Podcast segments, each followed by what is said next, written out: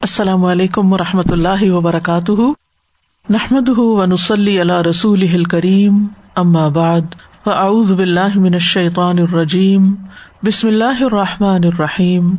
ربش رحلی صدری ویسر علی عمری وحل العقدم السانی افقہ قولی۔ صورت الانعام، آیت نمبر ایٹی۔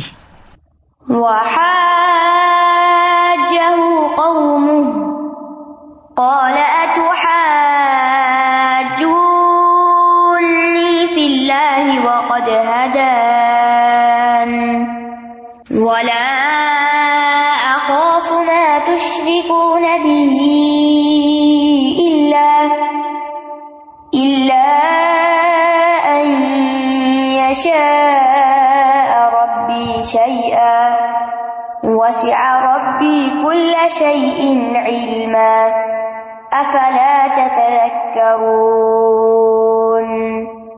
اور اس کی قوم نے اس سے جھگڑا کیا۔ اس نے کہا، کیا تم مجھ سے اللہ کے بارے میں جھگڑتے ہو؟ حالانکہ اسی نے مجھے ہدایت بخشی، اور میں ان سے نہیں ڈرتا جنہیں تم اس کے ساتھ شریک ٹھہراتے ہو۔ مگر یہ کہ میرا رب کچھ اور چاہے۔ میرے رب نے ہر چیز کا علم سے احاطہ کر رکھا ہے۔ کیا پھر تم نصیحت نہیں پکڑتے؟ وہ جہو قوم ہو اور اس کی قوم نے اس سے جھگڑا کیا۔ کس کی قوم نے؟ ابراہیم علیہ السلام کی قوم نے۔ کس سے؟ ابراہیم علیہ السلام سے۔ اور حاجہ، حجت اس جھگڑے کو کہتے ہیں جس میں ہر ایک فریق دوسرے کو اس کی دلیل اور مقصد سے باز رکھنے کی کوشش کرتا ہے۔ یعنی کوئی دلیل دیتا ہے تو اس کے جواب میں ایسی دلیل لاتا ہے کہ اس کی دلیل کی کاٹ کرتا ہے، اس کو دور کرتا ہے۔ محاجہ، حجت کو قائم کرنے ایک دوسرے پر غلبہ حاصل کرنے کے لیے ایک دوسرے سے بحث کرنے کو کہتے محاجہ جیسے مکالمہ ہوتا ہے۔ راغب اسفہانی کہتے ہیں، حجت کا لفظ ہر اس چیز کے لیے بولا جاتا ہے جو دو فریقوں میں سے کوئی بھی ایک فریق اپنے دعوے کو سچا کرنے کے لیے یا اپنے مد مقابل کے دعوے کو رد کرنے کے لیے پیش کرتا ہے۔ یعنی دو گروہ جگڑ رہے ہیں۔ تو ہر ایک کیا کر رہا ہے؟ اپنے دعوے کو سچا کر رہا ہے کسی دلیل آرگیومنٹ کے ساتھ اور دوسرے کے دعوے کو رد کر رہا ہے۔ تو یہی حال یہاں پر ہوا کہ ابراہیم علیہ السلام اور ان کی قوم کے بیچ میں ایک ایسا مناظرہ ہوا یا مباحثہ ہوا کہ جس میں ہر ایک اپنی اپنی دلیل دے رہا تھا۔ ابراہیم علیہ السلام کے دلائل بالکل واضح تھے، لیکن اس کے باوجود ان کی قوم نے ابراہیم علیہ السلام سے جھگڑا کیا۔ ابراہیم علیہ السلام کی قوم ستاروں، سورج وغیرہ کی پرستش کرتی تھی، شرک کا ارتقاب کرتی تھی، جب ابراہیم علیہ السلام نے ان کے ان عقائد کو غلط ثابت کیا کہ یہ تو ڈوب جاتے ہیں، یہ تو کچھ کر نہیں سکتے، تو انہوں نے بجائے اس کے کہ آپ کی بات مان لیتے، الٹا آپ سے جھگڑا شروع کر دیا۔ اور یہ جھگڑا دو طرح کا تھا۔ ایک تو بحث مباحثے کی شکل میں یعنی اپنی غلط باتیں جو بھی ان کے دماغ میں تھیں، بتوں وغیرہ کے بارے میں وہ بیان کر کے ابراہیم علیہ السلام پہ غالب آنا چاہتے تھے۔ اور جب وہ اس جھگڑے میں یا اس مناظرے میں ناکام ہوئے تو ہار نہیں مانی، بلکہ کیا کہا؟ کالو بل وجدنا آبا انا کزال کا یفلون کہا، ہم نے اپنے باپ دادا کو اسی طرح کرتے پایا ہے۔ یہ تھا ان کا جواب۔ تو یہ تو کوئی جواب نہیں، تو کوئی دلیل نہیں۔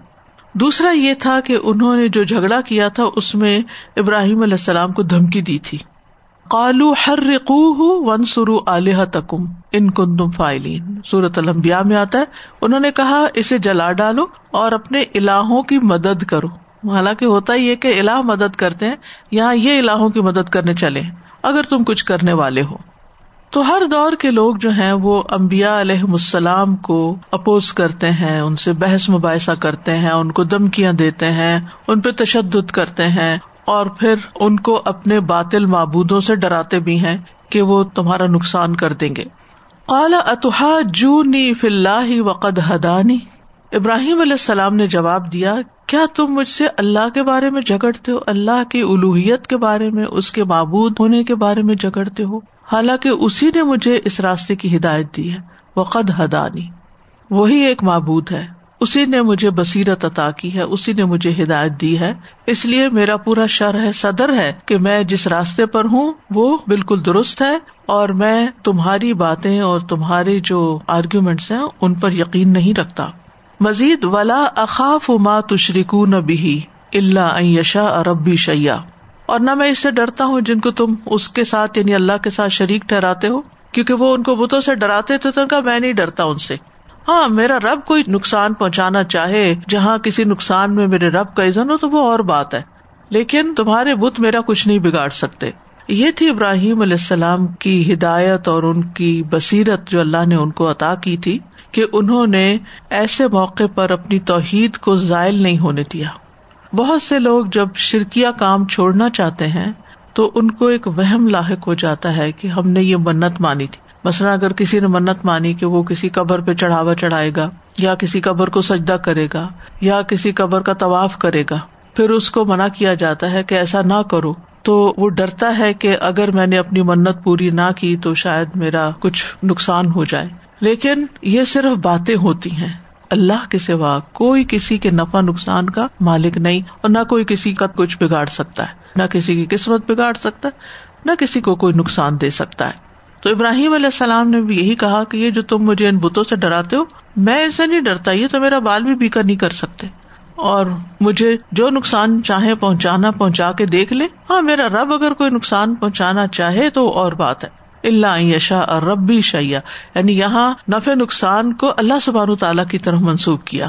کیونکہ اس کے سوا کوئی بھی نفع نقصان کا مالک نہیں۔ سورج یونس میں بھی آتا ہے، ولا تد او مندو مالا فا کا ولا رک ف ان الطف ان کا ادم من ظالمین اور اللہ کو چھوڑ کر اس کو نہ پکارے، جو آپ کو نہ نفع دے سکتا ہے نہ نقصان۔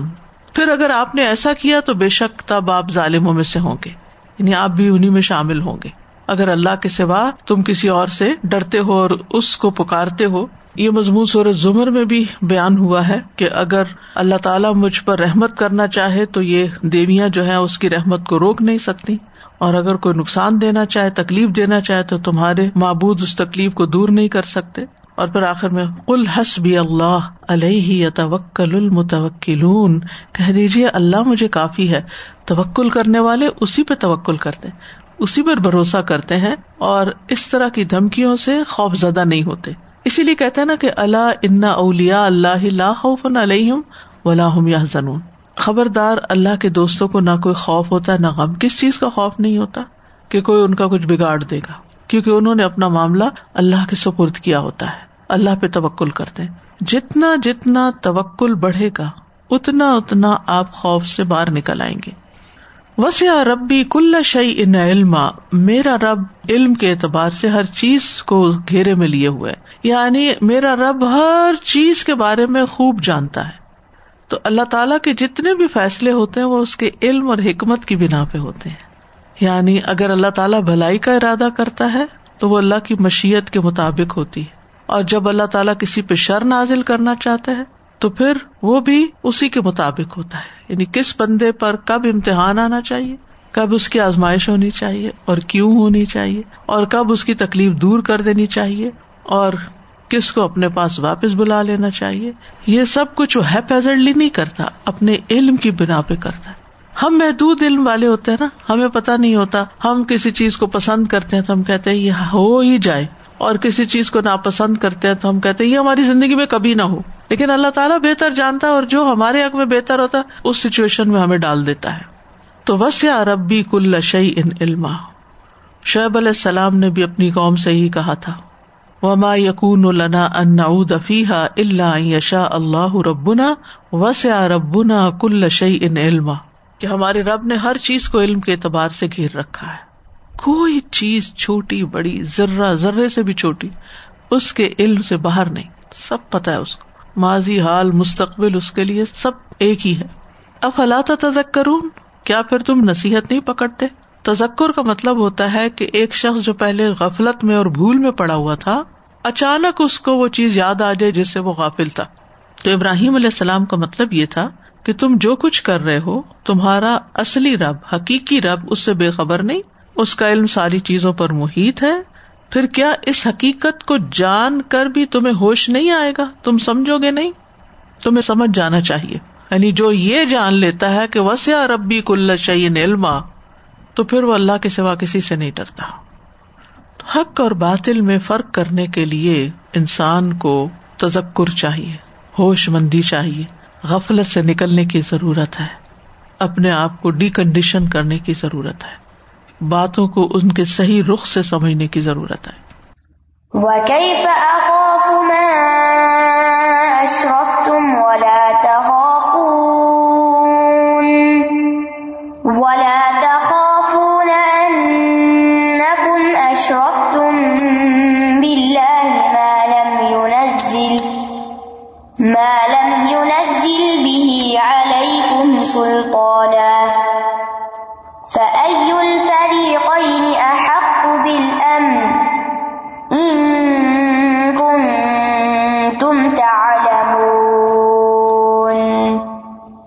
اور میں ان سے کیوں کر ڈروں جنہیں تم شریک ٹھہراتے ہو؟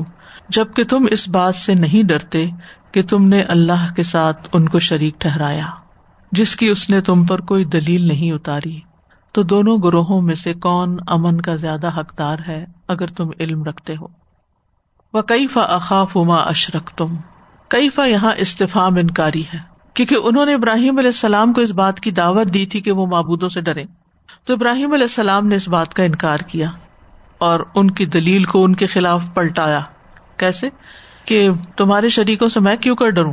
ولا تخاف نہ ان کو مشرق تم بلّہ جبکہ تم نہیں ڈرتے کہ تم اللہ کے ساتھ شرک کر رہے ہو۔ تم اللہ کے ساتھ شرک کر کے نہیں ڈر رہے تو میں تمہارے شریکوں سے کہاں سے ڈروں؟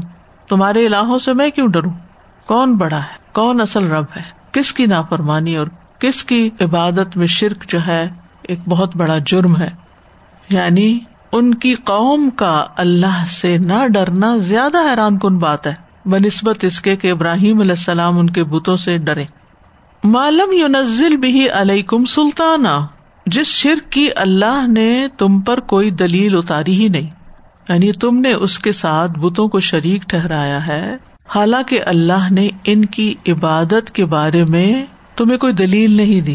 تمہارے پاس کوئی سالڈ آرگیومنٹ نہیں، کوئی بنیاد نہیں ہے جس کی بنا پر تم انہیں اللہ کے ساتھ شریک ٹھہراتے ہو۔ حقیقت یہ ہے کہ شرک کی کوئی دلیل نہیں ہوتی۔ یہ صرف توہمات ہوتے ہیں، صرف خیالات ہوتے ہیں، شیطان کے وسواس ہوتے ہیں جو انسان کے دل کو گھیر لیتے ہیں۔ اور انسان اللہ کے سوا کسی دوسرے کی بڑائی اور عظمت میں اتنا مبتلا ہو جاتا ہے کہ اپنے نفے نقصان کا مالک اس کو سمجھنے لگتا ہے کہ یہ میرا کچھ بگاڑ دے گا۔ سورج مومنون میں آتا ہے ومئی ید اللہ اللہ لا برہان لہو بھی جو اللہ کے ساتھ کوئی دوسرا الہ پکارے گا، جس کی اس کے پاس کوئی دلیل ہی نہیں ہے، کیونکہ کوئی الہ ہے ہی نہیں۔ سارے مخلوق ہے جو خود پیدا کیا گیا، وہ الہ کہاں سے بن سکتا ہے؟ سمپل سی بات۔ یعنی سب سے پہلی بات تو یہی کہ جس کو تم اپنا معبود سمجھتے ہو، وہ پیدا کرنے والا ہے یا پیدا کیا گیا ہے؟ تو اگر وہ کہیں پیدا کرنے والا تو دکھاؤ کیا پیدا کیا اس نے؟ اور اگر وہ کہیں وہ پیدا کیے گئے ہیں تو جو پیدا کیا جاتا ہے وہ معبود نہیں ہو سکتا، وہ الہ نہیں ہو سکتا۔ کیونکہ وہ تو دوسرے کا محتاج ہو گیا۔ وہ تو وجود میں ہی نہ آتا، اگر اس کو کوئی بناتا نہیں۔ اس لیے شرک کے کوئی پاؤں نہیں ہے۔ سب سے بڑا جھوٹ ہے اور اس جھوٹ کے کوئی پاؤں نہیں ہے۔ کوئی بنیاد نہیں، کوئی بیس ہی نہیں ہے۔ سورت النجم میں آتا ہے انہیا اللہ اسما ان سمئی تم ان تم و آبا کم یہ تو محض کچھ نام ہے جو تم نے اور تمہارے باپ دادا نے رکھ لیے۔ یعنی تم نے کچھ تصورات گڑ کے ان کو کوئی نام دے دیا؟ یعنی دوسرے لفظوں میں کہیے کہ الفاظ کا کھیل ہے۔ غیر اللہ جو بھی ہے وہ سب محتاج ہے اور ایک دوسرے کے سہارے سورج نجم میں آتا ہے مان ضل اللہ بحام سلطان اللہ نے اس کی کوئی دلیل ہی نہیں اتاری کہ اللہ کے سوا کوئی اور معبود ہو۔ فعی الفریقین احق بال امن ان کن تم تالمون تو دونوں فریقوں میں سے، دونوں گروہوں میں سے امن کا کون زیادہ حقدار ہے اگر تم جانتے ہو؟ فریق کہتے ہیں کثیر تعداد کے لوگوں کا ایک گروہ، جو دوسرے گروہ سے فرق ہوتا ہے، فریق فرق سے یعنی الگ ہوتا ہے، ممتاز ہوتا ہے، دونوں میں ڈفرنس ہوتا ہے۔ ایک تو یہ نا کہ ایک جیسی چیزیں ہیں، آپ نے ان کو دو گروپس میں کر دیا۔ یہ فریق نہیں کہلاتے۔ فریق کیا ہے؟ دو مجموعے الگ الگ جو ایک دوسرے سے فرق ہو تو مومنین معاہدین کا گروہ اور مشرقین کا گروہ جو ہے، یہ دونوں ایک دوسرے سے فرق ہے۔ ان کی آئیڈیالوجی فرق ہے، ان کا لائف اسٹائل فرق ہے بلیف فرق ہے، سب کچھ فرق ہے۔ اسی طرح ایک لفظ فرقہ ہوتا ہے، ٹھیک ہے نا؟ فرقہ جو ہوتا ہے، اس میں فریق سے کم تعداد کے لوگ ہوتے ہیں۔ تو اس آیت میں فریقین سے مراد کون ہے پھر؟ ایک وہ لوگ جو ابراہیم علیہ السلام کے دین پر تھے اور دوسرے وہ جو ان کی قوم کے لوگ تھے۔ یا ابراہیم علیہ السلام نے ان لوگوں کو مراد لیا ہے جو بعد میں ان کی ملت کی پیروی کریں گے۔ یعنی جو ابراہیم علیہ السلام کے طریقے پہ ہوں گے آخر تک، وہ ایک فریق ہے۔ اور ایک وہ ہے جو مشرق قوم کے طریقوں پر چلیں گے آخر تک۔ تو یہ دونوں مجموعے الگ الگ ہو گئے۔ تو ان دونوں میں سے امن کا زیادہ حقدار کون ہے؟ یعنی وہ جو ایک رب کی عبادت کرتا ہے، جس کے ہاتھ میں سب کا نفع نقصان ہے، یا وہ شرک کرنے والا جو ایسی ہستی کی عبادت کرتا ہے جو کسی بھی نفع نقصان کی مالک ہی نہیں۔ اس کے ہاتھ میں کچھ اختیار ہی نہیں۔ حتیٰ کہ ان کے پاس زندگی بھی نہیں۔ پتھروں کے بت کے پاس تو زندگی بھی نہیں ہوتی۔ وہ کیا کریں گے؟ نہ وہ سنتے ہیں، نہ وہ بولتے ہیں، نہ وہ کھاتے ہیں، نہ پیتے ہیں، نہ کچھ عقل رکھتے ہیں، پھر بھی لوگ نہیں سمجھتے۔ تو دونوں فریقوں میں سے امن میں کون ہے؟ تو دنیا میں دو طرح کی مخلوقات ہیں۔ ایک وہ جو اللہ کی اطاعت کی پابندی کرتی ہے یعنی اطاعت کرنے والی یہ پھر آگے دو طرح کی، ایک بائی چوائس اور ایک مجبورن جیسے سورج، چاند، ستارے۔ یعنی یہ ارادی اطاعت کرتے ہیں ایک طرح سے۔ انسان جو ہے، یہ ارادی اطاعت کرتے ہیں جو مسلم ہوتے ہیں، اور باقی جو ہے وہ، ان کو تو پروگرام اس طرح کیا گیا کہ وہ اطاعت کرے پابند ہو اب دنیا میں کچھ لوگ ایسے ہوتے ہیں کہ جو اپنے ارادے، اپنے اختیار اور اپنی چوائس کو صحیح استعمال نہیں کرتے، اور اللہ تعالیٰ کو ناراض کرتے ہیں، سرکشی اختیار کرتے ہیں۔ اب جب فیصلہ ہوگا تو ان دونوں میں فرق ہو جائے گا۔ جیسے دنیا میں اللہ نے ہمیں نشانیاں دکھائی نا کہ جو چیزیں اللہ کی اطاعت میں لگی ہوئی ہیں، ان میں کوئی ٹکراؤ نہیں۔ آپ دیکھیں جتنے بھی ستارے سیارے ہیں، اللہ کے حکم سے چل رہے ہیں، بے شمار ہے ان گنت ہے لیکن آپس میں کوئی ٹکراؤ نہیں۔ امن ہے، چین ہے۔ درخت جہاں کھڑے ہوتے ہیں، ان کی شاخیں بے شک ایک دوسرے کے اندر جاری ہوتی لیکن کوئی ٹکراؤ نہیں۔ اپنی اپنی جگہ وہاں کھڑے رہتے ہیں۔ کوئی ایک دوسرے کو گرا نہیں دیتا۔ اسی طرح باقی مخلوق بھی جو اللہ تعالیٰ کی اطاعت کرتی ہے، وہ امن سے رہتی ہے۔ اپنے اپنے دائرہ کار میں کام کرتے ہیں، اس سے باہر نہیں نکلتے۔ اسی طرح جو انسان اپنی حدود کی اپنی لمٹس کے اندر رہ کے اللہ کی اطاعت کرتے ہیں، قیامت کے دن ان کو جنتوں میں بسایا جائے گا اور وہی امن میں ہوں گے۔ اس کے برعکس جو لوگ سرکش ہیں، اللہ کے ساتھ شرک کرتے ہیں، اللہ کی اطاعت نہیں کرتے، پھر ان کا انجام کچھ اور ہوگا۔ ان آیات سے یہ بات بھی پتہ چلتی ہے کہ انسان کسی شخص کو کنوینس کرنے کے لیے محاجہ یا مناظرہ یا دلائل کا ایکسچینج کر سکتا ہے۔ جیسے ابراہیم علیہ السلام نے کیا ان کو سمجھانے کے لیے۔ یعنی بعض اوقات لوگ آپ سے جگڑنے کے لیے آ جاتے ہیں یا آپ کے اوپر اعتراض شروع کر دیتے ہیں اور آپ سے جواب مانگتے ہیں۔ تو اگر آپ جواب دیتے ہیں ان کو اچھی دلیل کے ساتھ تو اس کی اجازت ہے۔ ایسا کر سکتے ہیں۔ اسی طرح یہ بات بھی پتہ چلتی ہے کہ ہر دور میں ایسے لوگ رہے ہیں، فریقین میں سے ایک اطاعت کرنے والا گروہ ہوتا ہے اور ایک سرکشوں کا گروہ ہوتا ہے۔ پھر اسی طرح یہ ہے کہ جو لوگ شرک کرتے ہیں یا نافرمانی کرتے ہیں، وہ عقل سے کام نہیں لیتے۔ کیونکہ اگر عقل سے کام لیتے، تو یہ غلط کام نہ کرتے۔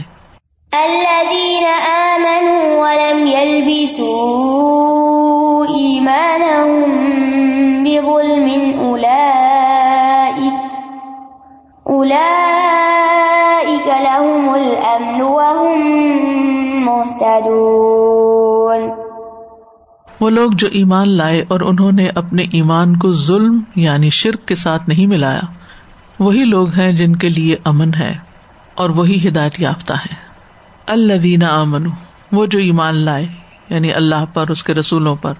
اور ایمان کیسا؟ کہ جس میں شرک کی کوئی آمیزش نہیں تھی۔ بہت سے لوگ اللہ پہ ایمان بھی رکھتے ہیں اور ساتھ شرک بھی کر رہے ہوتے ہیں۔ لیکن یہاں ان لوگوں کی بات ہو رہی ہے کہ جو ایمان لا کر شرک سے پرہیز کرتے ولم یل بسو ایمان ظلم اپنے ایمان میں ظلم کی آمیزش نہیں کی۔ یعنی شرک میں نہیں رنگا ان کو۔ اس آیت سے متعلق ایک حدیث بھی ہے جو یہاں ظلم کے معنی کو متعین کرتی ہے۔ عبداللہ بن مسعد کہتے ہیں کہ جب یہ آیت نازل ہوئی تو ہم نے ارض کیا، یا رسول اللہ صلی اللہ علیہ وسلم، ہم میں سے کون ایسا ہے جس نے اپنے اوپر ظلم نہ کیا ہو؟ ہم میں سے ہر ایک کرتا ہے۔ ظلم کیا اپنے اوپر کرنا؟ گنا کرنا۔ تو آپ نے فرمایا کہ ایسا نہیں ہے جو تم کہہ رہے ہو۔ لم یلبسو ایمان ہوں بے ظلم کا مطلب یہ ہے، کیا تم نے سنا نہیں؟ لکمان نے اپنے بیٹے سے کہا تھا، یا بنیا لا تو شرک بلّہ ان نہ شرک اللہ ظلم و نظیم اے میرے بیٹے، اللہ کے ساتھ شرک نہ کرو، کیونکہ شرک بہت بڑا ظلم ہے۔ تو قرآن کا بعض حصہ بعض کی تفسیر کرتا ہے۔ تو جب آپ قرآن مجید کی تفسیر کریں یا پڑھیں تو اس میں یہ ملحوظ رکھے کہ قرآن مجید نے اس لفظ کے خاص معنی کسی اور جگہ کیا واضح کیے، کیا بتائیں؟ تو اس کو جنرلائز نہیں کیا جا سکتا۔ یہاں ظلم کا خاص معنی شرک ہی ہے۔ الائی کا لحم الامن وحم محتدون یہی لوگ امن والے ہیں اور یہی ہدایت یافتہ ہے یعنی ایسے لوگوں کے لیے دنیا اور آخرت میں امن ہے۔ دنیا میں اللہ کے عذاب سے بچ جائیں گے؟ اور آخرت کے عذاب سے بھی بچ جائیں گے۔ اور وہ ہدایت پانے والے ہیں یعنی اسلام کی طرف رہنمائی حاصل کریں گے۔ تو اس آیت سے یہ پتا چلتا ہے کہ توحید خالص جو ہے، یہ دنیا اور آخرت میں امن حاصل کرنے کا ذریعہ ہے۔ اور امن میں ہر چیز شامل ہے۔ امن میں ہر طرح کا امن شامل ہے۔ اور بعض کہتے ہیں کہ امن یہاں ظلم کے کانٹیکس میں، کہ جتنے بڑے آپ ظالم ہوں گے، اتنے ہی آپ خوف زدہ ہوں گے۔ جو ظلم کرتا ہے وہ چین سے نہیں رہ سکتا۔ مثلاً کوئی کسی کو قتل کر دے یا کوئی کسی کا مال چرا لے کیا وہ خود امن سے ہوگا؟ اس کے دل کرار میں ہوگا؟ نہیں۔ اسی طرح شرک کرنے والوں کے اندر بھی سکون نہیں ہوتا۔ یعنی آپ کا امن اور سکون آپ کے ظلم سے جڑا ہوا ہے۔ جس قدر آپ ظلم سے ہٹیں گے، دور ہوں گے، اتنا ہی دنیا اور آخرت میں امن پائیں گے۔ اور جتنا آپ ظلم کریں گے کسی پر، چاہے وہ شرک کے معنوں میں ظلم ہو یا ویسے ظلم ہو، تو اسی درجے کا پھر سکون لٹے گا۔ اصل میں ایمان لانا جو ہے وہ صرف کوئی زبانی اقرار کر لینا نہیں ہے۔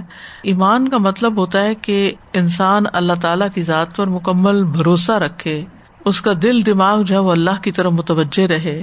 ان کی سوچ، ان کی چاہت، ان کی پسند، ناپسند سب کچھ اللہ کی مرضی کے تابع ہو جائے۔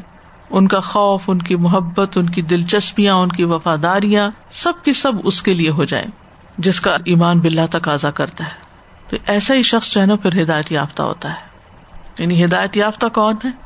کہ جس کے دل میں اللہ کی یاد ہو، جس کے اعمال میں اللہ کی اطاعت ہو، جو اللہ سبحان و تعالیٰ کی عظمت کو پہچانتا، اللہ کی معرفت رکھتا ہو، حق کا اعتراف کرتا ہو۔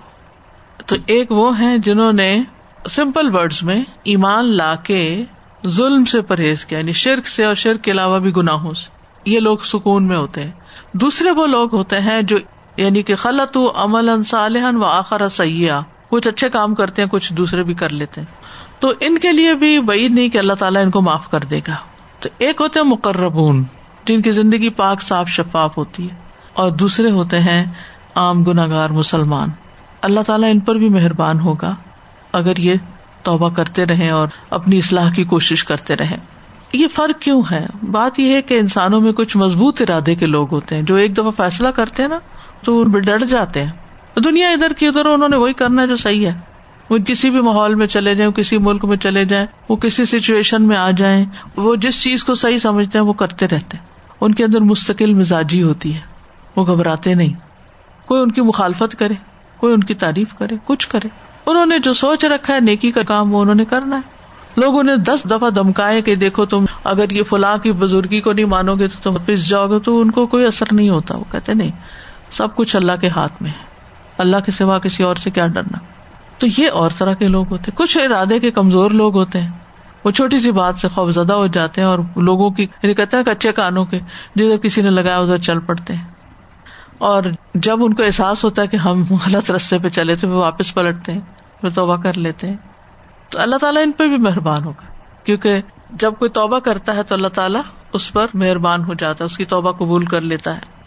تو جو شخص اپنے گناہوں کا اعتراف کر لے، چاہے اس سے غلط کام ہو چکے ہوں، چاہے شرک بھی ہو چکا ہو، اگر اعتراف کر لیں گے وہ طرف تو بزم بھی فخ پھر لی فن ضروب اللہ تو اللہ تعالیٰ اس کو معاف کر دیتا ہے۔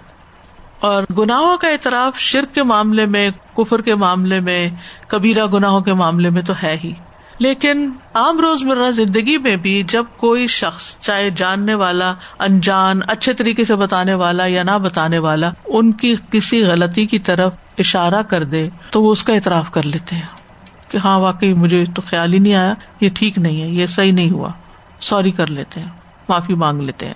ان کے اوپر ایک شرمندگی آتی ہے اور اپنی تنہائیوں میں وہ رب کے آگے روتے بھی ہیں کہ ہم کمزور ہیں، ہمارے ارادے کمزور ہیں، ہمارا ماحول ایسا ہے، ہم مجبور ہیں اور ہم معافی چاہتے ہیں، جو بھی غلطیاں ہم سے ہو جاتی ہیں۔ ہم نہیں چاہتے لیکن ہم دباؤ کا شکار ہو جاتے ہیں ہم ریزسٹ نہیں کر پاتے۔ کمزور ہے نا انسان۔ تو اللہ تعالیٰ ان کو بھی معاف کر دے گا۔ بشرطے کے اعتراف کرے ہم نے غلط کیا۔ اور جو ڈھیٹ بن جائے اور ازر بہانے پیش کرے اور منافقت برتے تو وہ پھر اپنا انجام سوچ لیں تو اللہ کے جو بندے ہوتے ہیں، ان کے لیے کوئی خوف اور غم نہیں ہوتا۔ اس کا یہ مطلب نہیں کہ ان پہ کوئی آزمائش نہیں آتی۔ آزمائشیں آتی ہیں، کبھی بچوں کے معاملے میں، کبھی شوہر کے معاملے میں، کبھی گھر کے کسی اور معاملے میں، کبھی رسک کے معاملے میں۔ لیکن آزمائش کے اندر ان کے اندر ایک سکون ہوگا، امن ہوگا۔ یعنی کچھ لوگ ہوتے ہیں نا کہ جب ان پر کوئی تکلیف آتی ہے تو وہ آپے سے باہر ہو جاتے ہیں۔ باویلا شروع کر دیتے ہیں، چیخ پکار شروع کرتے ہیں۔ بہت رونا دھونا اور بہت باویلا۔ لیکن کچھ لوگ ہوتے ہیں کہ ان کے اوپر بڑے سے بڑے پہاڑ ٹوٹتے ہیں تو پرسکون رہتے ہیں، آرام سے اس کو سہ جاتے ہیں۔ آنسو آتے ہیں، لیکن شکوا نہیں آتا زبان پر۔ تو امن کا تعلق ظلم چھوڑنے سے ہے۔ اگر آپ انسانوں پر ظلم کر رہے ہیں تو وہ چھوڑ دیں تو آپ کو امن نصیب ہو جائے گا۔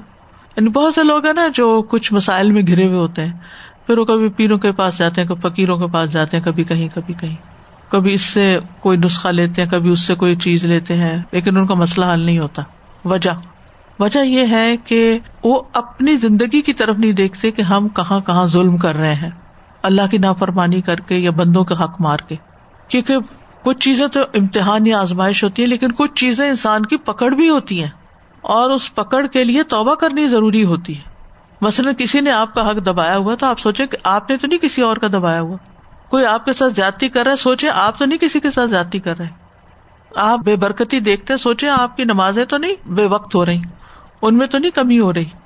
تو ہر موقع پر انسان کو اپنا جائزہ لیتے رہنا چاہیے اور یہ کی ورڈ یاد رکھے کہ ظلم وز امن، ظلم جتنا ختم ہوگا اتنا ہی امن بڑھ جائے گا۔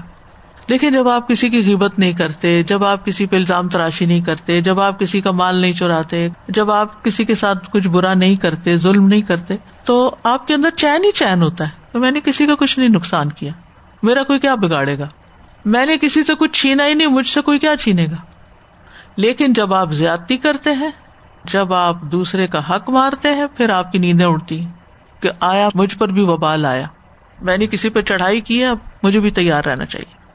تو ظلم ایک تو شرک ہوتا ہے دوسرے گناہ ہوتے ہیں جس میں مخلوق پہ ظلم اپنی جان پہ ظلم اور مخلوق پہ ظلم جو ہے ان کی عزت جان مال ان سب چیزوں سے متعلق ہوتے ہیں۔ جی کئی دفعہ انسان نہیں بھی سوچ رہا ہوتا نا تو اس سے ایسے حالات ہو جاتے ہیں جیسے مثال کے طور پہ گاڑی چلاتے چلاتے جانے میں ہٹ ہو گیا اور اس وقت انسان جو ہے وہ بھاگ جاتا ہے۔ ہاں۔ اس وقت پتا نہیں لگتا جیسے اسی جگہ پر کیمرے وغیرہ نہیں ہوتے یا کچھ پکڑا نہیں جاتا، وہ چلا جاتا ہے، پیچھے بےچارے کو پتا نہیں کیا ہو، کوئی مر جائے یا تکلیف میں ہو جائے تو اس کو نہیں پتا ہوتا، بعد میں پتا بھی نہیں لگتا، لیکن اس کا ضمیر جو ہے وہ اس کو بار بار وہ کرتا رہتا ہے گلٹی فیل کرتا ہے۔ تو پھر ایسے کوئی ظلم ہو جائے، پھر بس توبہ بھی کرے اور صدقہ خیرات کرے۔ صدقہ جو ہے وہ گناہوں کی آگ کو بجھاتا ہے۔ اور بعض اوقات لوگ اس لیے اس جگہ پر نہیں رکتے جیسے ایکسیڈینٹ ہو گیا یا کچھ، کہ وہ تو گیا جو کرنے والا اس کو بھی مار ڈالیں گے وہاں۔ اتنے جذباتی ہو جاتے ہیں لوگ۔ تو لوگ پھر اپنی جان بچا کے بھاگتے گلٹی بھی ہوتے ہیں، لیکن یہ کہ پھر اپنے آپ کو بچانے کے لیے وہاں نہیں رکتے۔ تو اگر کوئی ایسا گنا ہو گیا ہو تو آئیڈینٹیفائی کریں کہ کس کے ساتھ زیادتی ہوئی، اس کو کسی بھی طرح مدد دیں۔ اس کا علاج کروائیں اور اگر نہیں پتا چلتا کسی طرح، تو اس کو ذہن میں رکھ کے کسی اور ایسے مصیبت زدہ کے کام آئے یعنی دنیا میں انسان کو کسی نہ کسی طرح کفارا کر لینا چاہیے۔ تو اس آیت میں بنیادی طور پر توحید اپنانے والے اور شرک سے بچنے والوں کی ایک اہمیت اور فضیلت بتائی گئی ہے۔ لا الہ الا اللہ جو ہے، یہ جنت واجب کرنے والا عمل ہے۔ نبی صلی اللہ علیہ وسلم نے لوگوں کو ایک مرتبہ خوشخبری دی۔ بے شک جس نے لا الہ الا اللہ وحدہ لا شریک لہو کہا، اس کے لیے جنت واجب ہو جائے گی۔ پھر اسی طرح حضرت معاذ نے نبی صلی اللہ علیہ وسلم سے روایت کیا کہ جو اللہ سے اس حال میں ملے کہ اس نے اللہ کے ساتھ ذرا سا بھی شرک نہیں کیا تو وہ جنت میں داخل ہوگا۔ ذرا سا بھی شرک نہیں کیا۔ اللہ سبحان تعالیٰ ہمیں جانے، انجانے ہر شرک سے محفوظ رکھے۔ توحید کے سبب انسان کی بخش ہو جاتی۔ ایک شخص نے شرک کے علاوہ ہر طرح کے گناہ کیے تھے۔ جب وہ مرنے لگا تو اپنے بچوں سے کہا، جب مر، جو جلا کے میری راک اڑا دینا، پانی میں بہا دینا۔ جب انہوں نے ایسا کیا تو اللہ تعالیٰ نے اس کو کٹھا کر کے دوبارہ زندہ کیا، پوچھا، تم نے یہ کیوں کیا؟ تھا تو اس نے کہا، اللہ تعالیٰ آپ کے ڈر کی وجہ سے۔ تو اس اللہ کے ڈر کی وجہ سے اللہ نے اس کو بخش دیا کہ وہ اپنے گناہوں سے ڈرتا تھا کہ میں نے بہت زیادتی کی، میرا بنے گا کیا؟ میرا حساب نہ ہو۔